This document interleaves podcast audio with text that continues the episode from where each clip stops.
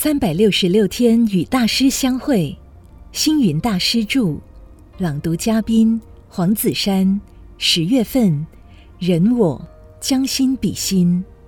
十月一日，用语言赞美别人是口中发光，用眼神关怀明末是眼中发光，用耳朵聆听苦难是耳中发光，用悲心体谅众生是心中发光。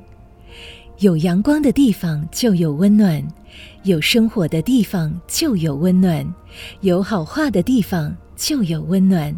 所谓良言一句三冬暖，恶语伤人六月寒。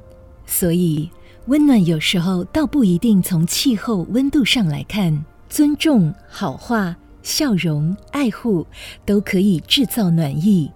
真正的暖流是从心意发出，所以心像电厂一样，能发出一点暖意给别人，比阳光、电器的产品还更重要。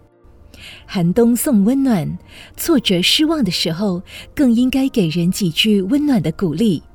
佛心就是暖心、慈心、善心，人有了佛心，自然就会散发暖意，温暖人间，成为温暖的人生。向日葵也是向着阳光开放，大雁也要飞向温暖的南方避寒。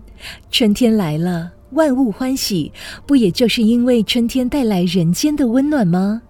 我们人类想要修行，想要贡献给人类，就请大家为整个社会加温，带给社会一些温暖吧。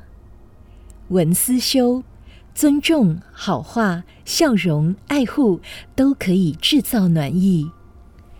每日同一时段与您相约有声书香。